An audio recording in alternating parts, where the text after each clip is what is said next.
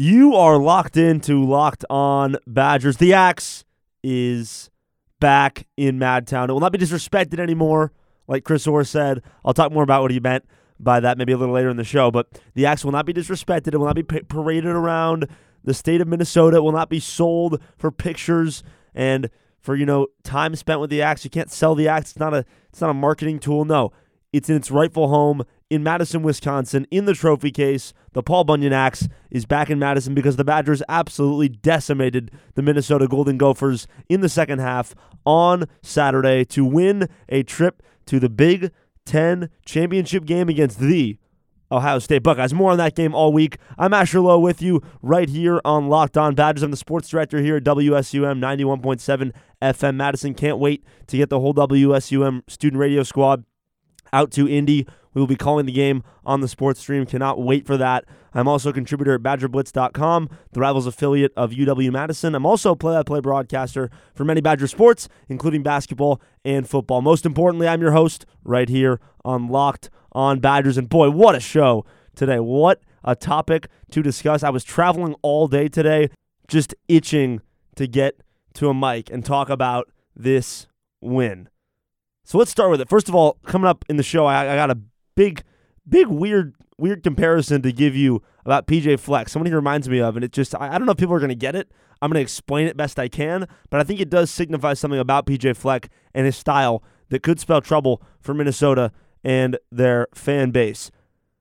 And no, I'm not overreacting to this one game. PJ Fleck's a great football coach. He's a great X's and O's coach. That's coming up later in the show, though. My hot take surrounding PJ Fleck. Also coming up, why you know why is college football so ridiculously complicated? Why do we have no idea where Wisconsin will be bowling this year? Will it be the Rose Bowl? Will it be the Citrus Bowl? We'll talk about all those implications and what Saturday's game means. This Saturday coming up's game means for the bowl implications for Wisconsin. But right now, Wisconsin 38, Minnesota 17. The Axe is back in Madison. Wisconsin's going to the Big Ten championship. How did it happen? So the, f- the first thing about this game is that it starts and Wisconsin fans watch exactly what has happened the last five, six weeks against decent offenses that throw the football. Happened against Purdue last week, happened against Iowa the week before. There was a 75 yard touchdown pass. And what happened? It was a big play out of the passing game, and that's exactly how Minnesota started this football game. Rashod Bateman, 51 yard bomb from Tanner Morgan. And, you know, I wasn't surprised. We talked about it coming in. Bateman, thousand yard receiver for Minnesota, one of the two thousand yard receivers on this team. Tanner Morgan, a guy that has had a special season to this point, walking in to his home stadium. PJ Fleck's firing up, you know, row, the boat, ski, Michael Gophers, all that stuff PJ does, rallying the boys up. You can't be shocked by how this game started. I wasn't surprised by it at all, and I think Wisconsin fans were expecting to give up points, and especially after this started. You know, it wasn't it wasn't exactly a death sentence for Wisconsin after this happened it just it was a start that many Wisconsin fans kind of dreaded. It happened. The bomb to Bateman, and, and the way it happened is even maybe more important because Rachad Wildgoose, Wisconsin's starting corner, a guy who's been a starter all year, played great football for this defense, out. Melvin steps in, true freshman. Semar Melvin going up against a fantastic wide receiving corp in Minnesota.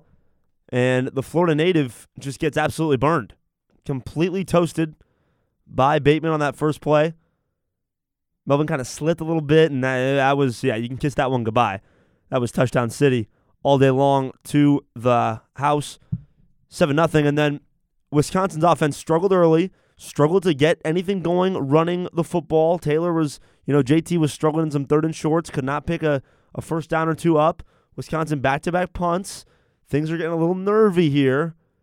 And the big drive came middle to end of the second quarter. And credit the defense for keeping Wisconsin in the game, you know, on multiple occasions after offensive failures to start the game. So Wisconsin's defense just doing enough to stay in it. Some questionable calls by PJ Fleck. There was a punt, you know, in Wisconsin territory that I think fans were scratching their heads about a little bit. But PJ, after the game, talked about. You know, it's fair reasoning. The way that game was going at that point in a 7 0 ball game – where Minnesota's defense was as strong as they were, pinning Wisconsin's deep deep in that situation looked like the right move, I guess. Probably wasn't the right analytics move. But I mean, hey, Minnesota punts, Wisconsin's defense holds their own, keeps Wisconsin with a one score deficit. And this big, big drive, second quarter, middle to end of the second quarter, starts with a huge conversion on third down to Jake Ferguson on third and five late in the second quarter. And then JT on a wheel route, boom, boom, boom. You can't guard, you, just can't guard JT in single coverage of the linebacker. It's not going to happen. Well, I guess it's going to happen.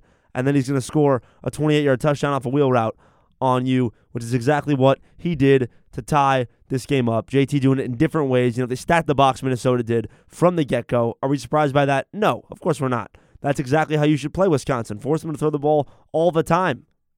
You watch this guy, Jonathan Taylor, play over his last three years, especially against Minnesota. I mean, actually, it doesn't even see. I could say especially against, but it's been against anyone he plays. It doesn't matter who he plays. He torches them except the Buckeyes. That's a different story. Maybe that'll change though this Saturday. More on that later in the week. Wisconsin gets the touchdown from Taylor on the wheel route to tie this game, matched up with the linebacker. They or not tie this game, excuse me, to go up 10-7. Wisconsin goes up 10-7 at that point, never surrenders the lead after that, and boom, boom, boom, the offense starts absolutely humming. Jack Coan finished 15 for 22, 280 yards, pair of touchdowns and the most impressive touchdown of the day to Quintez Cephus, Mr. NFL. I've said it on this show. Three letters to find Quintez Cephus, NFL. This guy's an NFL talented receiver. He should go in the top three rounds of the NFL draft. I think he's the best NFL product, one of the best NFL products, I should say, on this Wisconsin team. Hard to just call him the flat out best. I don't think that'd be fair to a few others, including JT. But hey, the guy was special, absolutely special in this one. And the bomb, the 47 yard toss to Quintez in between two Minnesota defenders for a touchdown. They gave the Badgers a 10 point lead. The ball thrown maybe an inch in front of Quintez, but a very, very, very well thrown ball by Jack Coan, stepping up and making a big time throw in horrid conditions at that point. In the it had to be played. This had to be in the snow, right? This game just had to be in the snow. Wisconsin, Minnesota, battle for the axe, you know, means a lot more than that, even. Big Ten West Championship on the line. Really season defining game. And Quintez made a heck of a play, made a made a pair of plays, a trio of plays, made some just fantastic catches all game long, and ended up finishing with 114 yards, five grabs, and of course the electrifying touchdown that gave Wisconsin separation they'd never really give away. And from that moment on, it was Wisconsin in the driver's seat, controlling this game defensively. Let's talk about the defensive line. Their best performance of the year. And if you're if you're looking at one stat to say how did Wisconsin dominate this game defensively, 76 rushing yards total for the Gophers. Total. What about Rodney Smith, senior stud? I talked about him last week and what he could do to Wisconsin's defense. 11 carries, 31 yards. Let's give Garrett Rand, Isaiah Loudermilk, Keanu Benton, some credit. Young guys, veterans, guys that have come in and, you know, improved all year and stepped up in the biggest moment for this defensive line. The defensive line controlled the line of scrimmage. They dominated in the trenches. They allowed Rodney Smith in this Minnesota rushing attack nothing. Absolutely nothing. Im- completely impressive stuff. 30 carries, 76 yards in total for Minnesota as a team. This defensive line led the way for this Wisconsin defense. If this defensive line can play this way against Ohio State, I'm not going to get crazy, but I don't think blowout is what you're going to see on Saturday. Coming up more about this one Wisconsin's win over Minnesota to take the Axe back. Their most complete performance of the season, the best we've seen from this Wisconsin football team, possibly on both sides of the football all year long in the biggest moment after Wisconsin fell down 7 0, they played a practically perfect game outside of a fumble by Cruickshank and, you know, a couple other incompletions. It was basically perfection from Paul Chryst and this team. Coming up, PJ Fleck. Some weird takes on him. I got I got some I got some weird thoughts about this guy and why, you know, Minnesota, we'll see if they can be the dynasty that Fleck thinks they're gonna be. I have different ideas though. First, a message from Audible. Audible has the world's largest selection of audiobooks and audio entertainment. Start listening with a 30-day Audible free trial. Choose one audiobook and two Audible originals totally, absolutely free. Visit audible.com slash locked on NBA. And if you listen on the go, you can't visit Audible right now. You can find all this information and other offers from Locked On sponsors at lockedonpodcasts.com backslash offers. Wisconsin's going to Indy to play the Ohio State Buckeyes in the Big Ten championship game. What a performance! Both sides of the football. We're talking about it right here on Locked on Badgers. I got to give you my PJ Fleck talk, my PJ Fleck takes. You know, row the boat, ski, Gophers. It, it's just like, here's the thing about PJ Fleck. And I promised you a comparison, and it's a weird comparison, especially because I'm a gigantic, huge fan of Premier League soccer, English soccer, and I'm sure many people listening are not huge fans of Premier League soccer. Premier League soccer has a coach by the name of Jose Mourinho, who just got hired by Tottenham FC in England. And why am I talking about this? What does this have to do with Minnesota and the Axe? I promise you it ties into PJ Fleck and what my issues with him are. What Jose Mourinho, and please go look him up. I don't care if you're a Premier League fan. I don't care if you think soccer is the dumbest thing that you know anybody's ever invented in terms of sport. I don't care if you think it's the most boring thing to watch. You know, couldn't find worse TV in your life to watch than soccer. I don't care. This guy's entertaining, Jose Mourinho. He's a coach that is always, you know, rubbing people the wrong way, under people's skin at his own team, for other teams, but he wins. But he always rubs people the wrong way. And for that reason, and the nature of how soccer works, eh, you know, the big money moves and all this, he never stays at a place for basically more than three years. He never stays. He's bounced around. Literally, it's like a coach going from Ohio State to Alabama to Clemson to Georgia to Auburn to Wisco all in the matter of like 10 years. That's basically what Jose Mourinho's done in English soccer. So why has he done that? Why does he bounce around? Because when Jose Mourinho goes to a club, it's about Jose Mourinho. It's not about the club. It's about him. He's more important than the team. And he gets results, not going to lie. But it's me over we. There's something about PJ Fleck. He seems like a great dude. Like I think Kirk Herbstreit said this on College Game Day. I don't want PJ Fleck to be my neighbor. Like I like I totally agree with that statement by Kirk Herbstreit. Like he he's a guy you want to get a beer with. If I was 21, I'd want to get a beer with him. PJ Fleck also is the story, win or lose, for Minnesota. What's the story after Minnesota lo- loses that game at Wisconsin? Who who who's, who who are people talking about in a Minnesota jersey? They're not talking about anybody in a jersey. They're talking about a guy in a very strange tie combination on the sideline, PJ Fleck, because he is the story. He gets the headlines. Why does he get the headlines? Why is PJ Fleck this magnet? It's because of who he is. It's because of his antics. It's because of every time he walks into a room, he's electric. You know, he commands attention. He's entertaining. But every time he walks into a room, when you watch his press conferences, when you watch his games, when you watch the way people broadcast him, the way media covers him, it's about PJ Fleck.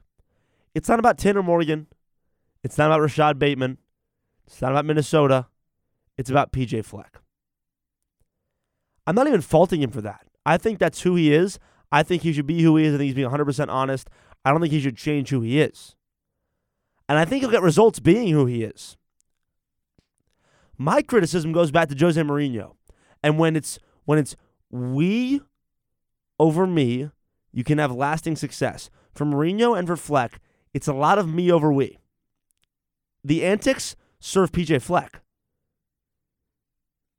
Win or lose, the talk is about PJ Fleck. Running up and down the sidelines like he's running an NFL 40 at the combine after the quarter ends, that's about PJ Fleck. You know, all these just row the boat, row the boat, row the boat, row the boat, row the boat. All these memes, row the boat, row the boat, row the boat, sinking the boat, sinking the boat, going on Badger Twitter and just sinking the boat. Sink. That's because PJ Fleck. That's who he is. Row the boat, game Michael Gophers. I, I, and he says this like over and over. It just, it's a lot. PJ Fleck will win games at Minnesota, already has won games at Minnesota, is a great football coach. I don't think PJ Fleck will last at a single place and build a dynasty that isn't already built. I don't think PJ Fleck is a guy. I think he's a guy that comes to your program and he can turn it around, make it great. I just don't think he's a guy that will stay there for an elongated period of time in any situation because he's that guy that brings a jolt of energy and then you kind of get tired of the whole thing. It's it, you can read as gimmicky, it can be a lot, and it works, but I don't think he stays and is lasting. I don't think row the boat means as much in year two as it does in year six. It's really, really hard to have lasting success in sports as a coach. I don't care. It's hard to have lasting success as a CEO in a business. It's hard to have lasting success as a teacher for 20 years in a public school. Lasting success is hard. I don't think PJ Fleck is a guy that will last because of who he is. He's the show. And for that reason, the show will get a bit old. The only thing that can save him is winning at the highest, highest level. I'm talking college football playoff level winning, something I don't see Minnesota doing. Nor should they be expected to. I'm just saying, PJ Fleck, the experiment will get old. I'd be shocked if he's the kind of guy that stays around for a decade. He's not that kind of guy to me because he's a guy that brings a jolt of energy and then leaves, much like Jose Mourinho. In opposite ways, by the way, in their own respective sports. Go look up Mourinho's press conferences, please. This guy is ridiculously negative and like the opposite of Fleck, but it's still all about Mourinho, right? And PJ Fleck's press conference is all about PJ Fleck. That's what it is. That's my read on it. And he's a great football coach. I just don't think it will last for a long time. Coming up, Wisconsin and their bowl chances in this weird, weird, weird college football playoff system. Locked on Badgers talking Wisconsin's bowl projections. So right now it comes down to two things for Wisconsin, two different bowl opportunities essentially. Let's let's rule the college football playoff out. Too much ridiculous stuff would have to happen. Wisconsin's not walking into Indy and beating Ohio State by 20. It's not happening. And anybody who knows anything about these two teams knows that. Can Wisconsin keep it close? Of course they can. We'll talk about how they can do that as the week progresses. We're going to have a special crossover Wednesday episode as well with Locked On Buckeyes to talk Ohio State. But Wisconsin has two real options right now in terms of where their bowl will be played and who will be played against. So the Rose Bowl, of course, is the primary option. All fans are wondering what does Wisconsin have to do to get to the Rose Bowl? And the answer, we don't really know. And that's why this college football playoff system is just so weird. So Wisconsin sits at 10th right now in the college football playoff rankings. Let's try to break this down. It's a little complicated.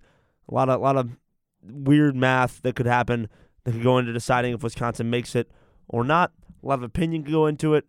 Here's how here's how it breaks down. So Wisconsin's in 10th, Penn State is in 12th, and Penn State does not play another game. So Ohio State right now at is at 2, and they'll go to the college football playoff I think regardless, and I think people understand this regardless if Wisconsin beats them or not. Ohio State's going to the college football playoff. If Wisconsin wins the game against Ohio State, it's over. Wisconsin's going to the Rose Bowl. It's a done deal. College football playoff if Wisconsin wins. Too many ridiculous things would have to happen. Basically, an impossibility after the loss to Illinois. But Wisconsin's going to the Rose Bowl if they beat Ohio State. Done, signed, sealed, delivered. Easy. Now, in the more likely scenario that I think Wisconsin fans understand of falling short against the Buckeyes, but putting up a fight, and what is a fight? Is that a 14 point loss? Is that a seven point loss? That's for the committee to decide. If Wisconsin looks respectable against Ohio State, stays in the game, and has a chance against the Buckeyes, I think they're going to be in the Rose Bowl.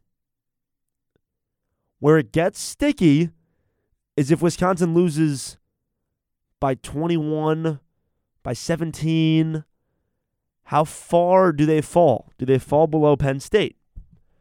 That's the question because Wisconsin's expected right now, if you look at Vegas, to lose by 16 and a half. That's the line right now in Vegas. So how far does Wisconsin fall? And Why does that matter? The higher ranked team between Wisconsin and Penn State will go to the Rose Bowl because Ohio State's going to be in the college football playoff, and the Rose Bowl is not a game that is played in the college football playoff this year. So, a lot to be decided based on how Wisconsin loses this Ohio State game, or, of course, if they win it. It's complicated. If Wisconsin does not go to the Rose Bowl, that second option is the Citrus Bowl, still a New Year's Day Bowl in Florida against what will all the experts are saying will most likely be Auburn. So that'd be a great game as well. Big Ten SEC. Auburn just beat Alabama. That's a real, real bowl game as well. But the Rose Bowl, of course, the granddaddy of them all against either Oregon or Utah would be something special and really a great way to cap this Wisconsin season. We'll see if the Badgers get there. We'll see, and we'll preview all week how they're going to do in Indy on Saturday. Special guest this week, of course, crossover Wednesday. We're doing an episode with Locked On Buckeyes, and hopefully some other people to talk to throughout the week. As always, on Wisconsin, and we will talk Big Ten Championship the rest of the week. The Axe is back.